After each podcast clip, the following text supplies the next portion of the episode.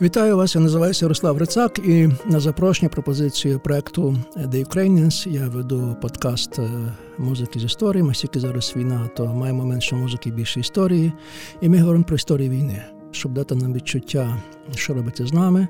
Я вважаю, що історія має дуже важливу функцію, вона має терапевтичну функцію, вона не заспокоює, вона не присипляє нас зовсім, а вона дає нам відчуття, зрозуміти, що насправді робиться, і дає відчуття масштабу.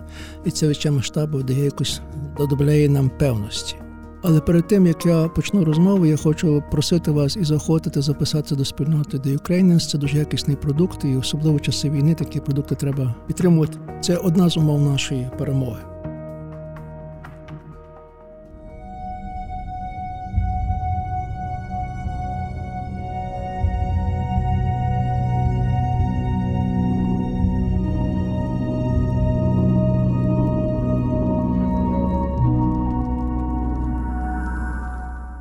Я хочу зараз порити ще одну тему, яка дуже часто виходить в наших дискусіях, і тут є певна нерозбірливість. Тобто, давайте говоримо про поняття. Я хочу порити про три поняття, які між собою звичайно дуже схожі, але дуже різняться між собою.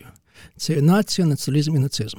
Зокрема, тому що Путін вживає свій пропаганді нацисти, говорить про нацистські уряд, таке всі інші питання, що таке нацисти, треба це вияснити. Чи всі нацисти націоналісти, чи всі націоналісти є нацистами, і звідки що таке нація і націоналізм. І знаєте, зразу почну з того, що скажу, що, е, мабуть, ви знаєте, але не гріх буде це повторити. Будь-яке означення є недосконале. Уявіть собі, що ви бачите лева в природі джунглях, і ви це бачите лева в клітці. Отже, означення це проба загнати лева в клітку і описати його, знаючи, як він поводить себе в клітку. А ще гірше, коли ми з лева перетворимо чучело і вважаємо, що це символ живого лева. Тобто всі означення є дуже-дуже обмежені, не радше інструментом для того, щоб робити нашу дискусію більш-менш посутісною, розуміти, про що йдеться, але ми розуміємо, що дуже багато тих означень уникає оцього, знаєте, такої категоризації чи приписання певних рис. Пам'ятаємо завжди цю відому цитату, відому фразу з е, Гете Фауста, де Мефістофель каже Фаусту, що творює друже мій сіра, а дерево життя зелене. Отже, ми говоримо, ми пробуємо зелений колір приписати на сіру. Будемо зараз говорити про ці дефініції, які є дуже сірі. Хоча ми розуміємо, що в житті вони є більш зелені, більш кольорові. Отже, перше поняття поняття нації. Що таке нація, тяжко однозначно сказати. Є дуже багато прикладів, прикладів дуже невдалих, коли знаєте, беруть якісь певні ознаки. Класичний приклад Сталіна. Мабуть, знаєте, що Сталін був, крім того, що він нищив народи і знищив багато своїх супротивників, був один з найбільш злочинців світу. Сталін, крім того, ще всього був теоретиком з націоналізму в більшовиках. Найбільше теоретиком він написав власне одну з ключових праць перед самою першою війною про марксизм національне питання. Праці, яку потім читав Ленін. І вже коли я вчився студентами, то нам давали це означення нації, яка нібито приписувала Леніна, хоч насправді це було означення Сталіна. Сталін тоді вже не був власті в радянському Союзі в пізні часи. Отже, Сталін приписував, що нація це певна спільнота людей, які стосуються спільною мовою, спільною територією проживання, спільною культурою, спільною економічними умовами, таке всі інше. Але кожен, хто розуміє ці історії, трошки знає, що кожен з цих ознак надії можна знайти дуже багато винятків, скажімо, є. Є декілька націй, які розмовляють одною і тою самою мовою, скажімо, іспанська нація, вся Південна Америка говорить іспанською іспанською мовою, але не іспанцями, навіть не одною нацією, так? Чи німецька, чи англійська, як жартував Бернар Шо, що англійська мова це мова, яка ділить дві різні нації британську і англійську. Так само з територіями, з економічним життям про це можна говорити. Тобто є така певна умова, що нація це не те, що можна помацати, чи поміряти сантиметром, чи на вагу, чи щось інше, чи територію, чи картами. Нація радше, скажімо, духовне поняття, а не поняття фізичне. Це те, що нас, мовно кажучи, є е, не навколо нас, а те, що у нас є в голові і в серці. Головне в серці дуже важливо це відчуття. Чи ми хочемо чути себе нацією, чи ми не хочемо чути націю. Це суб'єктивне враження, суб'єктивний критерій більш важливіший, ніж будь-які виміри нашого тіла. І е, тут е, єдиний спосіб зрозуміти, що є нація, це сказати, чим нація не є. І це дуже важливо. І тут зараз кажу щось важливе, бо тут є страшна платонина на поняттях, зокрема українців, росіян. Трошки в поляків, поляки ще не менше, але це кажу слов'янська платонина, тому що дуже схоже слово на націю, народ. Ми дуже часто говоримо українські нації, а розуміємо український народ, а насправді це має говорити українська українська нація. Яка є різниця? Народ є поняття етнічне, чи навіть етнографічне. Народ це етнічна група. Це група, яка живе на певній території, має певні свої звичаї, має свою мову чи радше говірку, бо це переважно усна мова, має свої традиції, співає пісні, вдягається якимось іншим способом, танцює якийсь спосіб. І дуже важливо, що є один з найкращих ознак, вона одружиться між собою. Дуже рідко член одної групи одружиться з іншої групи, бо це от є найбільша ознака, хто хто з ким одружиться. От хто є чужий, хто є свій, бо це найкраща ознака чужості чи свійськості. Як правило, ці етнічні групи, знаєте, вони ростуть так самі по собі, як трава, як вегетативно. Тому кажучи, це вони мають тут величезну силу вегетативну, тому так захоплюють багатьох людей. Що багато спроб винищена етнічна група народу, але все одно виживають і далі розвиваються. І це те, що робить ці народи, знаєте, такою вітальною силою. Кажуть, це величезна сила, майже біологічна сила, біологічно соціальна сила. От Дуже часто народи навіть себе не називають, їм немає потреби називати, вони кажуть, що вони свої. От Вони чи інших називають. Вам буде може здивовано, що скаже німецькій мові ознака на німців або Deutsch, навіть алеман, це означає те саме свої люди. Тому ви знаєте це відомо, що переважно всі назви народів це не ті назви, які називають себе, а ті, яких хтось назвав. Навряд чи індіанці Америки були індіанцями якби Колумб не відкрив помилково Америку, назвавши Індію, навряд чи не б називалися індіанцями. Випадків таких дуже багато, можемо про це говорити. Це дуже часто є підставою для дуже багатьох розмов, часом жартів, але факт такий є, що себе народи називають, бо їм нема потреби. Вони так знають, хто вони є. Воно кажуть, так як мешканці гір, бойки чи гуцули не знають, що вони живуть в Карпатах. От. Це чужинці знають, що це Карпати. А для них це просто гори, це їхні гори, то це територія, не повинні їх називати, бо це норми. Отже, це є народ. Якщо ми говоримо, що народ є е, трава, порівняно з травою, вегетативна така система, майже біологічна, то нація газон. Нація щось, що не існує в природі. Нація це завжди штучний продукт. Це те, що, знаєте, вирощується, підстригається, навколо кого доходять і такі всі інші речі робить сотнями років, поки народ не стає стає нацією. Те, що нація штучно, не означає, що в найгіршої якості, навпаки, в найкращої якості. Ми зараз розмовляємо з вами, чи ви слухаєте, напевно, через якийсь смартфон чи щось інше, але це все, що ви робите, вся техніка є, це штучно, в природі не існує. Навряд чи ми могли зараз розмовляти між собою на відстані десятки кілометрів чи сотні кілометрів, особливо декілька днів ви могли слухати мій голос. Оце все штучно. Вся ж цивілізація, яка навколо нас є, це є штучна. Нація це є цивілізаційне явище, на відміну від народу, зокрема, тому що нація вимагає культури своєї власної, культури не усної не співаних пісень, мовно кажучи, чи співних розповідей, а культури, яка базується на високій літературі, на музиці. Скажімо, якщо народ має пісні, то нація мусить мати свою оперу, включно з оперним, з оперним театром. Ви розумієте, про що йдеться, очевидно, так? Тобто нація те, що вимагає догляду. І це і сидівники, категорія сидівників. Це ті, які, мовно кажучи, ці траву підстригають, ходять за нею, так пробиться націю. І дуже важливо є, що як самі розумієте, вимагає щоденного догляду. От Тому ніколи не можна сформувати націю до кінця, бо це трошки формування нації, це як їзда на велосипеді. Ти зараз можеш крутити педалями, бо якщо простиш крутити педалями, то падаєш з велосипеда. Тому знаєте, ця ідея, що нація сформувалася, чи доформувалася, чи перформатувалася, не має значення. Нація весь час формується, перформатується відповідно до того, які обставини. Нація мусить реагувати на ці зовнішні обставини. Знаєте, і це найкраще сказав Настранан, такий відомий французький історик 19 століття, який написав прекрасну статтю. Що таке нації? Він пробив пояснити, що таке нації в дуже дуже такий дотепний спосіб. Я б радом прочитати. Одне з найкращих означень, дає в цій творі, на відміну від Сталіна, у нас не пишеться духовний принцип. Він каже, що нація щоденний референдум, щоденний плебісцит. Це означає, що ми щодня маємо підтвердити, що ми є нація. Це дуже дуже важливо.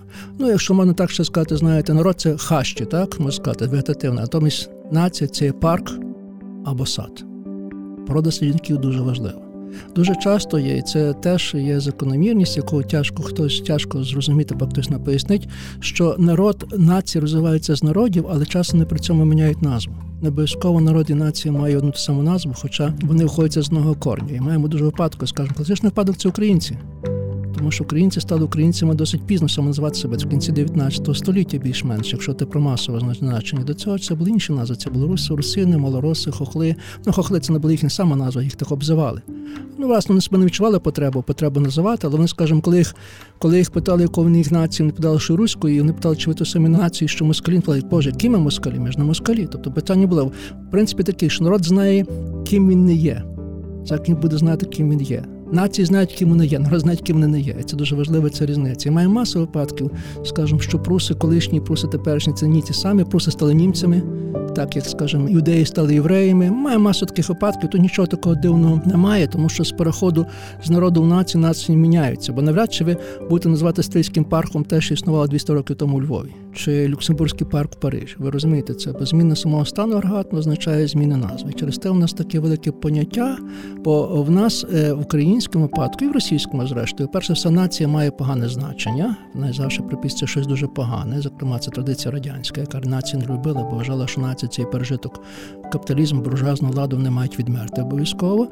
А друге полягає в тому, що в нас така традиція народництва. Знаєте, ми всі дуже любимо народ, починаючи з кінця століття. Це традиція народництва, яка в Галичині і в Великій Україні була дуже популярна. Зокрема, традиція Антоновича, цих польської шляхти, молодих людей, які так любили український народ, що навіть передягалися в свитки і одружувалися з сільськими дівчатами. Зрештою, в польському випадку це також маємо.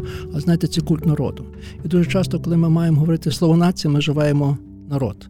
Хоча це різні поняття. На цьому дуже сильно наголошую.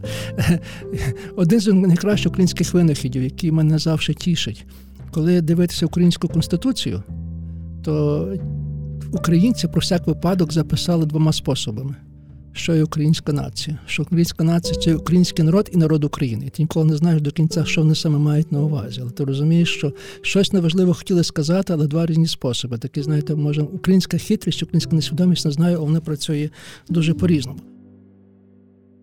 Але якщо вживатися далі, триматися цієї категорії народів і націй, ми повинні зрозуміти одну річ, що народів у світі набагато більше, ніж націй. Умовно кажучи, дуже умовно, це підрахунки, знаєте, приблизні. У світі є 2000 народів і всього 200 націй. Десь народі пропадає одна нація. Деякі нації складаються з таких народів, скажімо, швейцарці чи американці. так? А деякі нації складаються з одного народу, а є народи, які зникли, які зникли більше не існують, або вони навіть не мають наміру бути нацією. Є великий список народів, які зникли, про які ми вже не пам'ятаємо. Хто знає зараз пам'ятає про жицьких сорбів? Це слов'янське плем'я жило території сучасної Прусії, умовка території сучасного Берліну, якому вже німецька територія, це була слов'янська територія. Чи, скажімо, хто пам'ятає про ну, ми знаємо, в школі вчили про етрусків, так? От. Але в кожний спосіб, знаєте, говорити про те, що етруски – це русські, як це було популярно в 19 столітті, викликає нас тільки тільки посмішку. Але список таких народів, які зникли дуже багато, бо правда таке: якщо народ не стає нацією, то він може зникнути нація це не є якісь, знаєте, витребеньки, чи, скажімо, які, знаєте, там бажання мати щось таке, що інше не мають. Нація це життєва необхідність.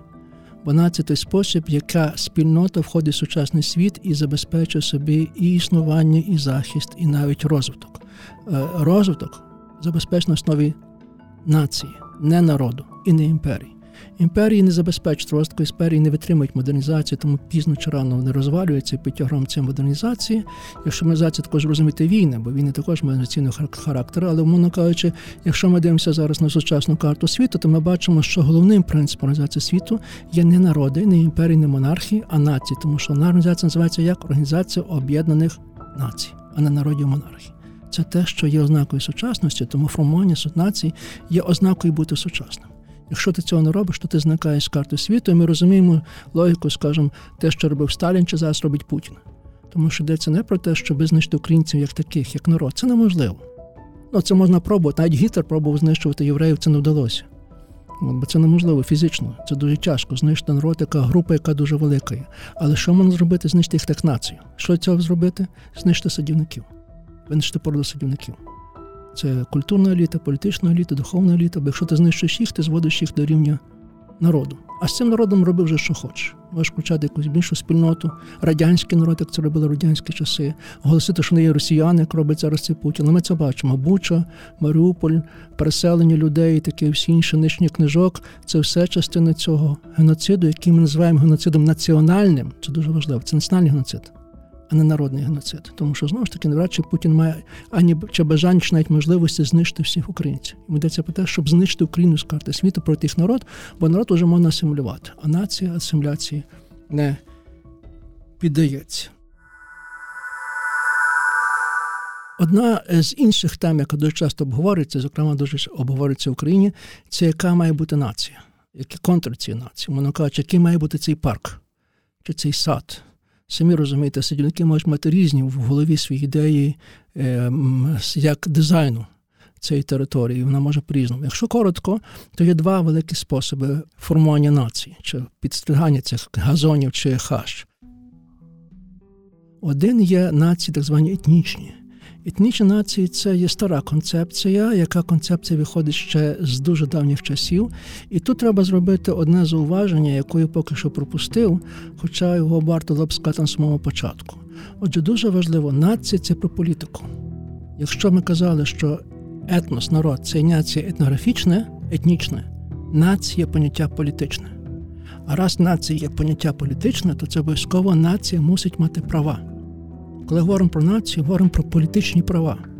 Не про підданців, не про рабів, а ті, які мають політичні права і привілеї, і готові ним користуватися і вчувають відповідальність за це, тому що ми розуміємо, що не може бути нація кріпаків чи нація рабів. Перш за все, одною з ознак нації має бути, що ці групи мають бути емансиповні, тобто визволені. Зокрема, дуже важливо розуміти, що нація сама по собі дуже революційний принцип, тому що вона пов'язує, вона включає в себе визволення величезних груп, які цю націю не включаються. Скажімо, жінок, рабів, кріпаків і таке все дуже важливо. Тому в 19 столітті більшість монархічних імперських режимів вступала проти нації, бо це їм загрожувало існування. Зрештою, радянський Союз виступав проти існування нації і націоналізму. Тобто пам'ятаємо, що нації про права. Політичні права це ключове розуміння цієї нації. Питання, чому в серці в голові, тому що ми хочемо мати ці права. Бо ці права означають, що ми хочемо бути як інші, ми хочемо бути повноправні. Отже, тому о, нації можна означати, які права хто хоче мати. Тому навіть не то, на якому принципі ці права будуть функціонувати.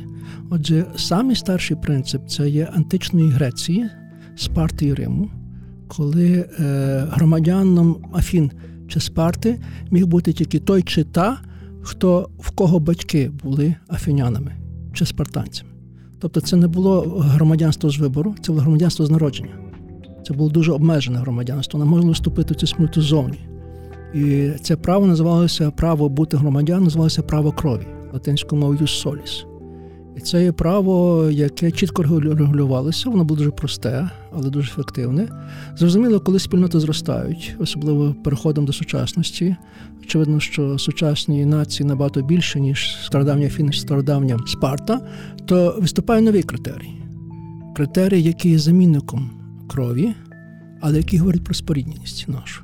Критерієм переважно є мова. Тому що всі ті, це найпростіше відчувається, всі ті, хто говорить одною мовою, є членами нашої спільноти, нашої великої родини. І ця формула прийнялася найбільше на німецьких землях в 19 столітті. Це формула німецьких романтиків, фіхти та інших. Власне тому називається німецькою формулою чи німецька концепція нації.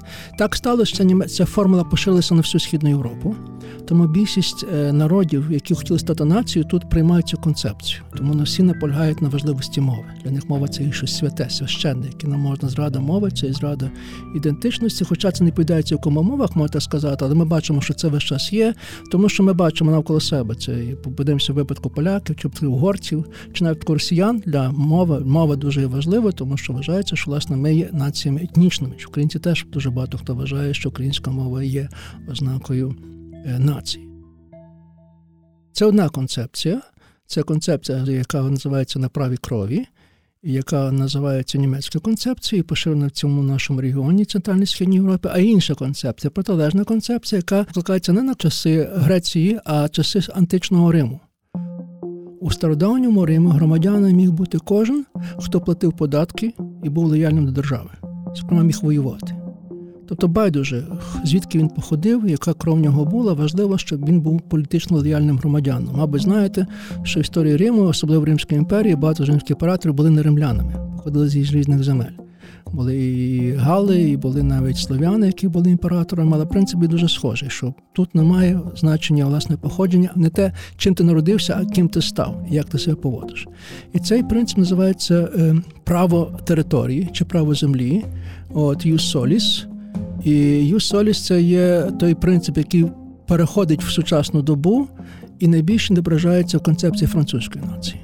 Це концепція французької революції, яка вважає, що всі, хто проживають на цій території, байдуже, байдуже, якої мови розмовляють і кого походження є, якщо вони вірні ідеї революційній Франції, республіки, то вони є автоматично французами. Е, ця концепція дуже, скажімо, розвилася більше в Західній Європі, а також по іншій стороні океану. Це, скажімо, концепція Швейцарії, Британії, також Північної Америки. От канадська нація чи американська нація. Вони мають двоскладові чи навіть трьохскладові. Вони не мають одного ядра.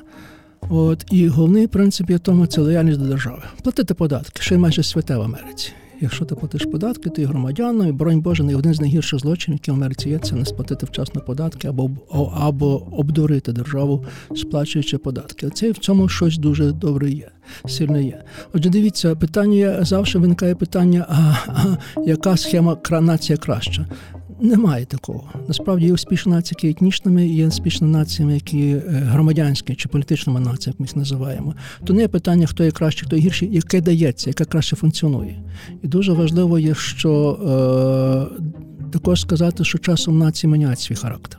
Скажімо, польська нація 19 століття, нація польських революціонерів націоналістів була нацією політичною, громадянською. Може, пам'ятаєте, лозунг польських повстань була за нашу і вашу свободу цю польську націю мали входити і українці, і білоруси, і євреї, навіть євреї, литовці. Тому вважалося, що є поляки українського походження, руського походження, поляки юдейського походження, чи поляки литовського походження. З тої точки зору всі вони були поляками. З точки зору польських польських націоналістів вважали, що це територія від моря від моря до моря покривається. Етнічні різниці можуть бути, релігійні різниці, але вони всі є другорядні по відношенню до ідеї відродження польської держави. Всі можуть мати різне походження, але якщо не польські патріоти, то вони за означенням є поляками. Ця концепція домінувала більш-менш до останньої третини 19 століття. З кінця 19 століття виникає нова течія в польському таборі, так звана ендеція, національні демократи, не пути з українськими національними демократами, це польські, польські відрізняються українських. Настільки українські були демократи, настільки польські не були демократами, тільки так називалися. Приблизно як, як, як Жириновський називався лібералом, так само ці демократи були демократами. Це була тільки така їхня парасолька. Але логіка цієї групи найкраще виразив її їхній лідер Роман Дмовський. Він сказав, що це будувати націю за політичним принципом це є згубно, цей шлях до поразки.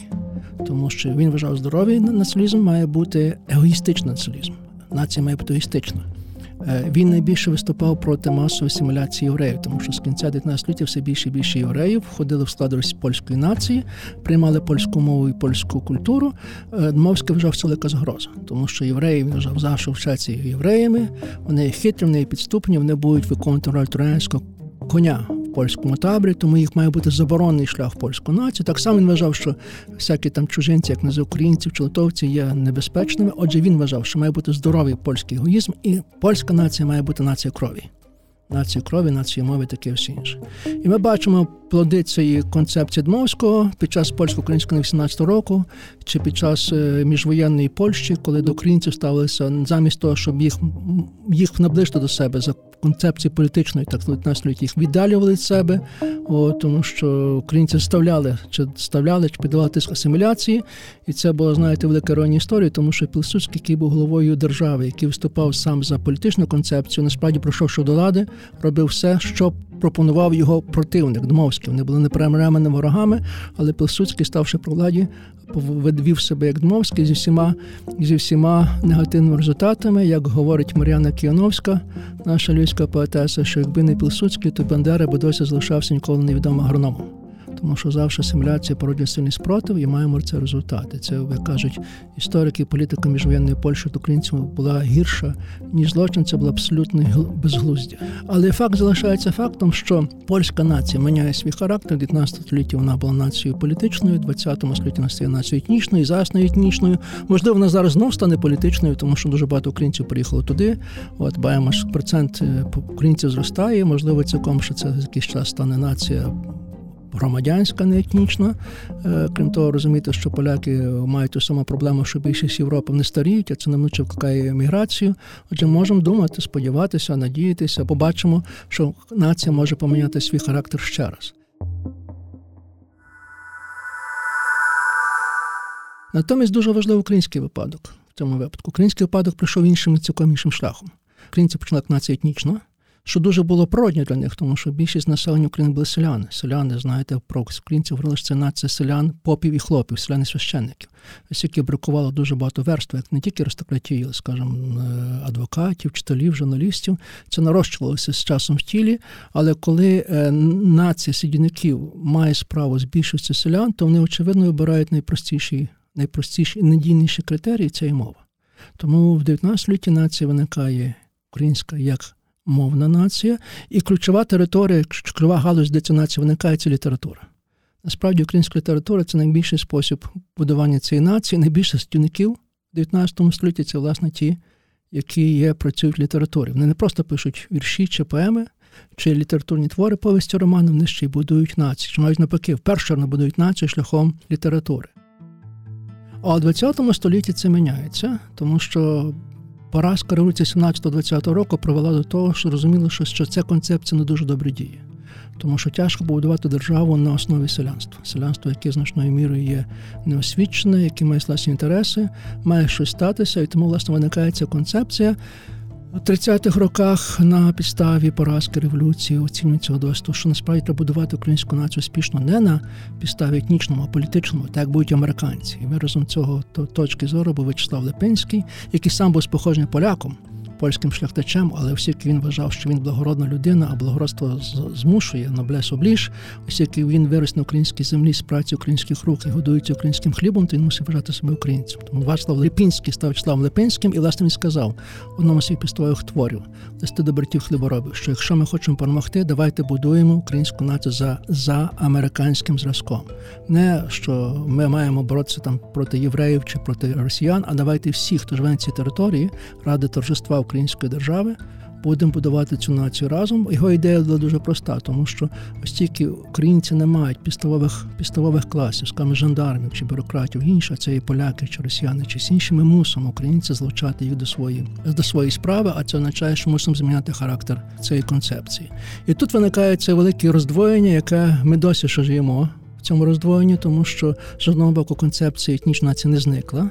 Навпаки, вона загострюється, і ця концепція найбільше виникає у творах Донцова, який власне Донцов це такий, знаєте, відповідник українського мовського, який власне каже про це національний егоїзм про те, що ця нація має бути чиста. Зокрема, він дорікає Петлюрі, що Петлюра, власне, надто багато робив доброго для цих, знаєте, євреїв. Він каже, ці євреї помстилися тим, що в кінці вбили. Якби Петлюра був національним егоїстом, цього би не сталося. Тобто Донцов виступає, знаєте, це така концепція етнічна. І маємо це роздвоєння. Роздвоєння продовжується далі. Тому що ми бачимо весь час постійні суперечки, тисячі років сперечаємося, за яким концепцією будувати українську націю за концепцією етнічною чи політичною що має бути в основі цієї концепції? Має бути мова чи радше лояльність. І знову таки вертаюся до нашої української конституції, конституції записано і так, і так. Ніколи не знаєш до кінця така українська українська хитрість. Отже, хочу сказати дуже важливу річ, що насправді е, те, що кажуть дослідники націоналізму, немає чистих націй етнічних, немає чистих націй політичних. Майже кожна етнічна нація рано чи пізно набуває політичних рис, а з другого боку, кожна політична нація будується навколо етнічного ядра. Тяжко уявити собі, що американська нація постала, якби не було англосакського ядра. Так? Тобто дуже важливе питання справді не не а нація етнічна чи нація політична, а навколо якого етнічного ядра буде будуватися політична нація. Я думаю, що зараз ми виразно бачимо, і це була війна під війною, але війна показала це ще більше, що українська нація буде будуватися навколо, навколо українського етнічного ядра, щось україномовного етнічного ядра, з огляду на те, як більшість людей все переходить на українську мову. Ми бачимо, що це більш-менш суперечка вирішується. І ключова на мою тему, ключовою темою є, чи ключовою критерієм є, це коли до української нації приєднуються євреї. Може, у вас це викличне певний посмішок, посмішка чи незрозуміння, але це дуже важливо. Євреї найтяжчі на асиміляцію до недержавних народів. Тому що в більшості випадків з питання цілком логічних і безпеки євреї, які завжди наражені на небезпеку антисемітизму, вони воліють асимілювати лоялізуватися з державою, а не з місцевим населенням, особливо в багато багатоетнічних територіях. Умовно кажучи, євреї, які мають острах під українським антисемітизмом, в випадків вони асимілювалися не з українцями, а з поляками чи росіянами. Крім того, що, очевидно, українці не мали тих класів, до яких мали асимілюватися, важко асимілюватися євреям до до селян не всімалося до, до мовно кажучи, до процесу до адвокатів, до журналістів, і все інше. Отже, про що йшлося? Йшлося про те, що бідою України і бідою України, і бідою українсько-єврейських стосунків було те, що в Україні було дуже багато євреїв, не було українських євреїв. Було багато євреїв ще раз повторюю, а було дуже мало українських євреїв, які вжили себе українцями, порожно польськими, російськими чи іншими євреями. Що сталося? Ми бачимо це на очах. Останні роки часи незалежності, і найбільше це показав Майдан. У Україні появилася порода, яку яку жартома називають, вони самі себе так називають жидобандарівці. І це власне ця ознака. Коли появляється ця група, це означає, що нація більш-менш уже повна. Тобто ми вже бачимо, що цей перехід перехід стається. Звичайно, є певні певні уяви про націю, е, дуже різні, скажімо так, е, дуже міфічні, не цілком правдиві. Я е, вибачте, що живу такої мови не цілком коректної, але коли говориться націоналізм коректну мову, тяжко вживати. Нації е, нації відрізняються молодих дівчат, хоча б двоє жіночого роду. Тому що всі дівчата хочуть виглядати молодими, а всі нації хочуть виглядати старими. Кожна нація вдає, що вона має дуже стару історію. Хоча нація права це модерний продукт, сучасності. Кожна нація вважає, що наводиться із старої давнини. Так? Сучасні греки будуть багато, що їхнім предком був Гомер. Гомер герої Іліяди і Одіссеї. Євреї будуть тягти своє коріння із Старого Завіту. От е, Росіяни будуть казати, що це або від Русків, або від Київської Росії. Ну, українці взагалі, е, здається, хочуть попити всі рекорди, бо вважають, що вони походять з трипільської культури. Це до цього ставиться з посмішкою, це зрозуміло, бо це ознака нації, значить, бо це питання території дуже важливо, на якій території ми живемо, і вважається, що той, хто має живе на тій території не раніше, має найбільші політичні права. Це, знаєте, це предмет для різних розмов і вірувань, але це не предмет науковий. Але факт залишається фактом, що нації є молоді, але з дуже старою історією. І якщо ви далі вертаєтесь триматися цієї некоректної мови про нації, то нації не можуть жити самі, нації можуть жити завжди в шлюбі.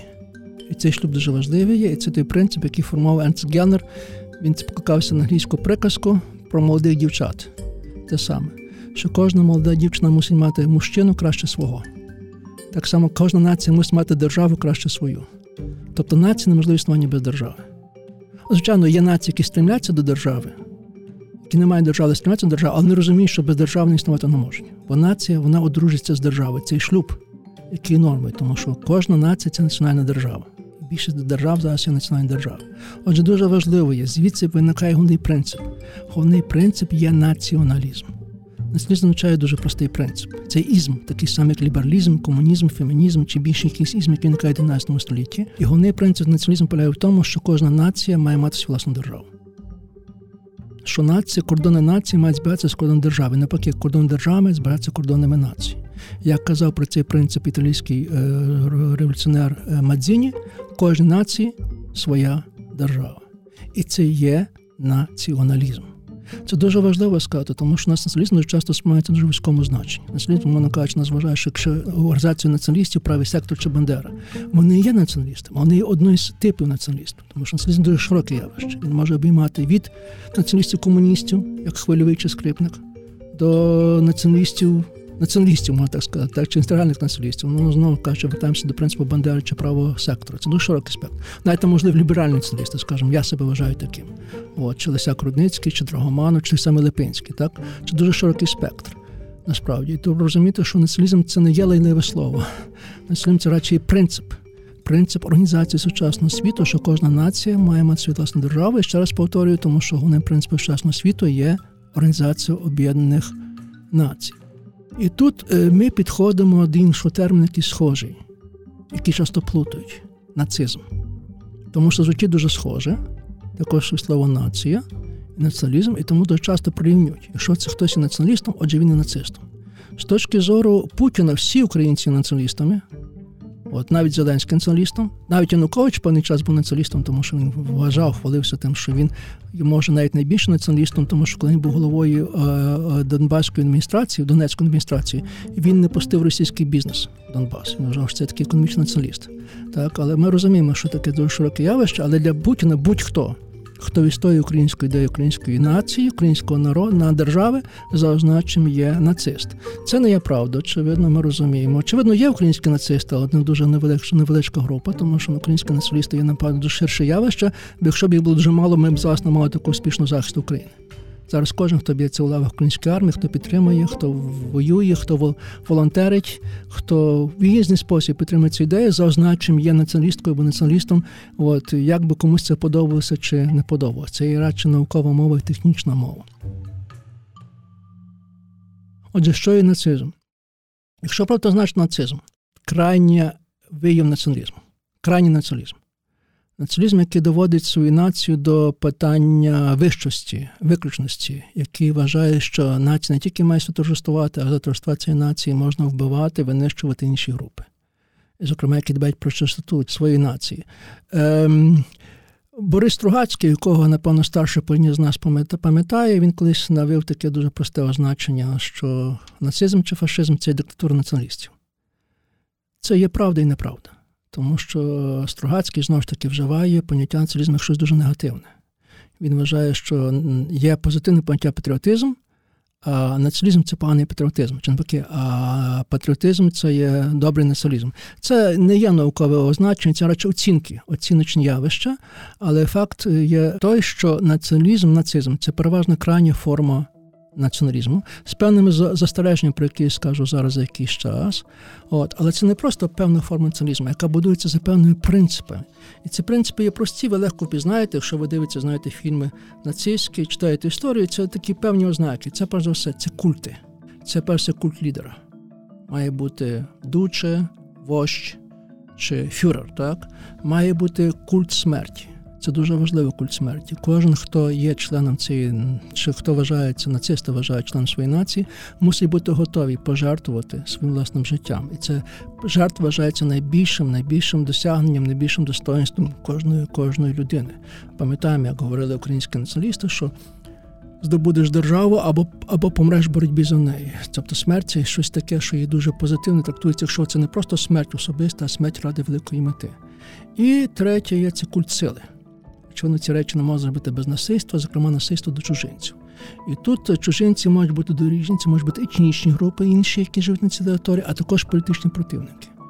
Якісь там марксисти, соціал-ліберали, соціалісти чи ліберали також такими чужинцями, чи члени ЛГБТ спільноти, їх треба з ними щось робити. Їх треба виполювати як бурянь з поля, їх треба винищувати.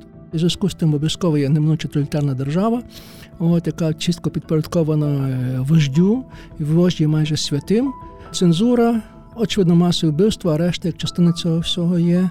От і повний контроль, повний контроль над суспільством, і може найкраще цей контроль, де не відражається, коли держава нацистська залізає вам в ліжко вона починає говорити, як ви маєте, що ви маєте робити в ліжку. Зокрема, дуже важливо для такої держави, що тільки це має бути могутство нації. Нація має складатися здорових мужчин і жінок. Отже, важливим нація має мати велику армію. Ось щоб це була велика армія, треба здорові мужчини. Отже, мають бути нормальні сім'ї з багатьма дітьми. Завдання жінки народжувати дітей як можна більше здорових фізичних дітей. Тому жодна нацистська держава чи фашистська не треба не терпить ЛГБТ, не терпить аборти і такі всі інші речі. Очевидно, це дуже е, таке означення. Умовне, тому що ми знову говоримо про цього лева в клітці. Е, більшість випадків це радше ознака фашизму, хоча нацизм є також частиною фашизму, але фашизм буває дуже різний. Дуже різні відтінків, скажімо, тяжко порівняти між собою фашизм е, Муссоліні, Італії і гітлерівський нацизм. Зокрема, дуже велика різниця, що е, італійський фашизм він був релігійний. Не забуваємо, Італія це територія папи. Натомість фашизм і нацизм Гітлера був дуже антирелігійний, язичницький, антихристиянський. Інша інша різниця, яку замітили історики, є також, що насправді італійський фашизм дуже креативний. Дуже багато мистецьких явищ е, появляється в часи фашизму італійського, і майже нічого немає креативного в німецькому. Нацизм, навпаки, він дуже вульгарний, він дуже противний, спрощений і таке всі інше. Ну, але ми вважаємо, що нацизм є радше різновидом фашизму. Просто ми вважаємо зараз тут говоримо, тому що це схоже на слово націоналізм. І коли ми говоримо про ці ознаки, ці ознаки дуже часто вичислюються, і тоді кажемо, ага, якщо такі ознаки є, то це те, що і в клітці називається левом. Так, насправді ні. Тому що мають бути ще вирішальні ознаки, і я скажу, які, ну, перш за все. Чим, якщо б знати ці ознаки, то ми б сказали, що фашизм різняється чи нацизм від сталінізму, чи маоїзму. Ознаки ті самі. Так само вождь, так само так само культ сили, так само насильство і такі інші речі, так само контроль тим, з тим, що ви займаєтеся в ліжку. От насправді різниця одна дуже велика є, суттєва різниця, перш за все. Комунізм вимагає ще ставить умову про чистоту спільноти і про те, що вона має готове бути насильство і стати сама жертва насильства заради майбутнього. Ідеал комунізму завжди в майбутньому. От. Треба перетерпіти, треба знищити когось таке всі інші, якісь там, знаєте, лібералів, чи чи, чи куркулів, чи ще когось ради цього великого майбутнього. Але ідеал завжди є в майбутньому. Натомість і фашизм, і нацизм має ідеал завжди в минулому. Його ідея є відновити стару, стару велику міць. Для Гітлера це Рейх колишній, так, для Муссоліні це Римську Римську імперію. Тобто, він, якщо комунізм дивиться, сталінізм дивиться в майбутнє, то фашизм і нацизм завжди загадає назад. І якщо до, приймати ці точки зору, ці критерії, то виникає велике питання: а чи назад українські націоналісти були фашистською чи нацистською? Чи був Бандера е, фашистом або нацистом? На перший відповідь ми не були нацистами зовсім, бо нацизм це явище, яке цілком не підходить до означення українського націоналізму. Е, деякі з українських лідерів українського націоналізму захоплювалися Гітлер Муссоліні, зокрема, це Донцов, про якого говорили, він пропагував їх досить активно.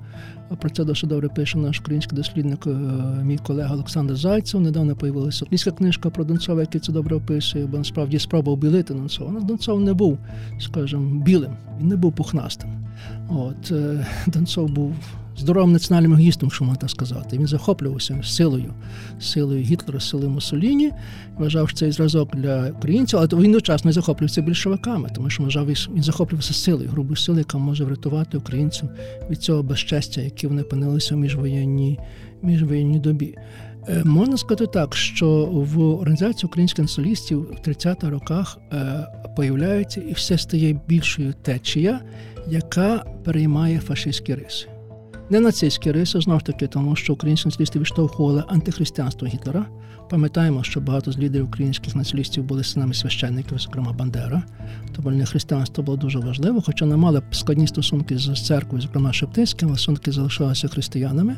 От, І крім того, все було велика підозра, чи Гітлер дасть згоду на існування української держави, що потім виявилося, що не мали рацію, згоди цієї не було.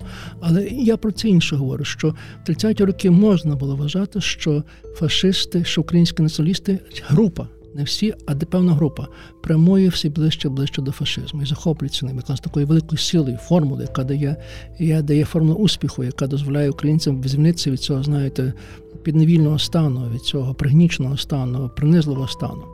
Але є одна суттєва різниця. І цю різницю найголовніша, зараз я скажу.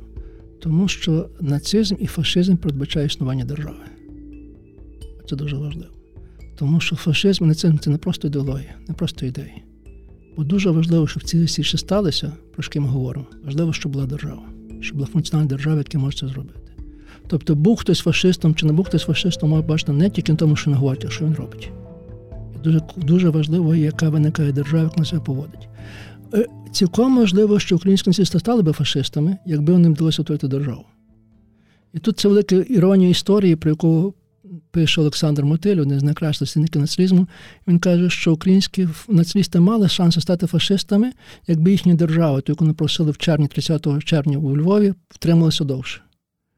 Оскільки вона протрималася тільки декілька днів, то виходить такий парадоксальний парадоксальний висновок, що це Гітлер рятував український націоналістів від того, що ми стали фашистами.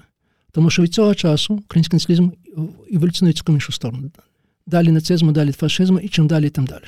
Тут маючи, він підійшов до цієї дуже без, дуже небезпечної межі, дуже близько відійшов, але далі його еволюція звернулася в іншу сторону, і в кінці війни Український нацизм приймає цілком інші лозунги, лозунги ліберальні, лозунги, умовно кажучи, громадянської нації, такі всі інші. Це потім цей процес завершився вже в наших дисидентах, які прийняли цю формулу громадянського націоналізму. Але факт вертаємося зараз до того, що ми почали. Цим закінчимо. Щоби будь-яка держава була фашистською чи нацистською, треба була держава. Щоб будь-яка спільнота, чи будь-який рух був фашистською чи нацистською, щоб точно має бути держава.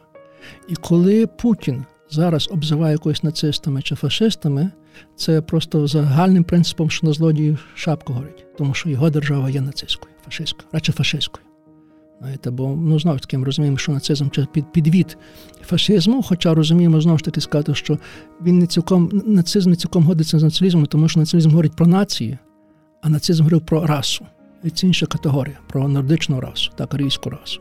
Але факт залишається фактом, що насправді ми зараз маємо всі право підстави говорити, що з ним підвидом фашизму це є російський сучасний путінський режим, і тому його називають рашизмом.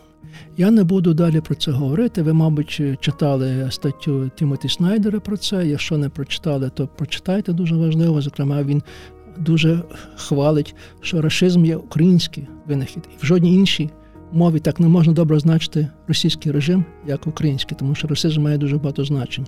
Він говорить і фашизм про російський характер, в англійській мові це, це пропадає.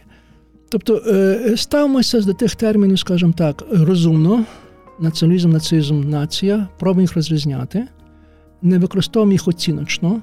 Якщо нам когось не подобається, називаємо це, як знаєте, як лайку. Це не є лайки, це є дуже серйозні терміни політичні.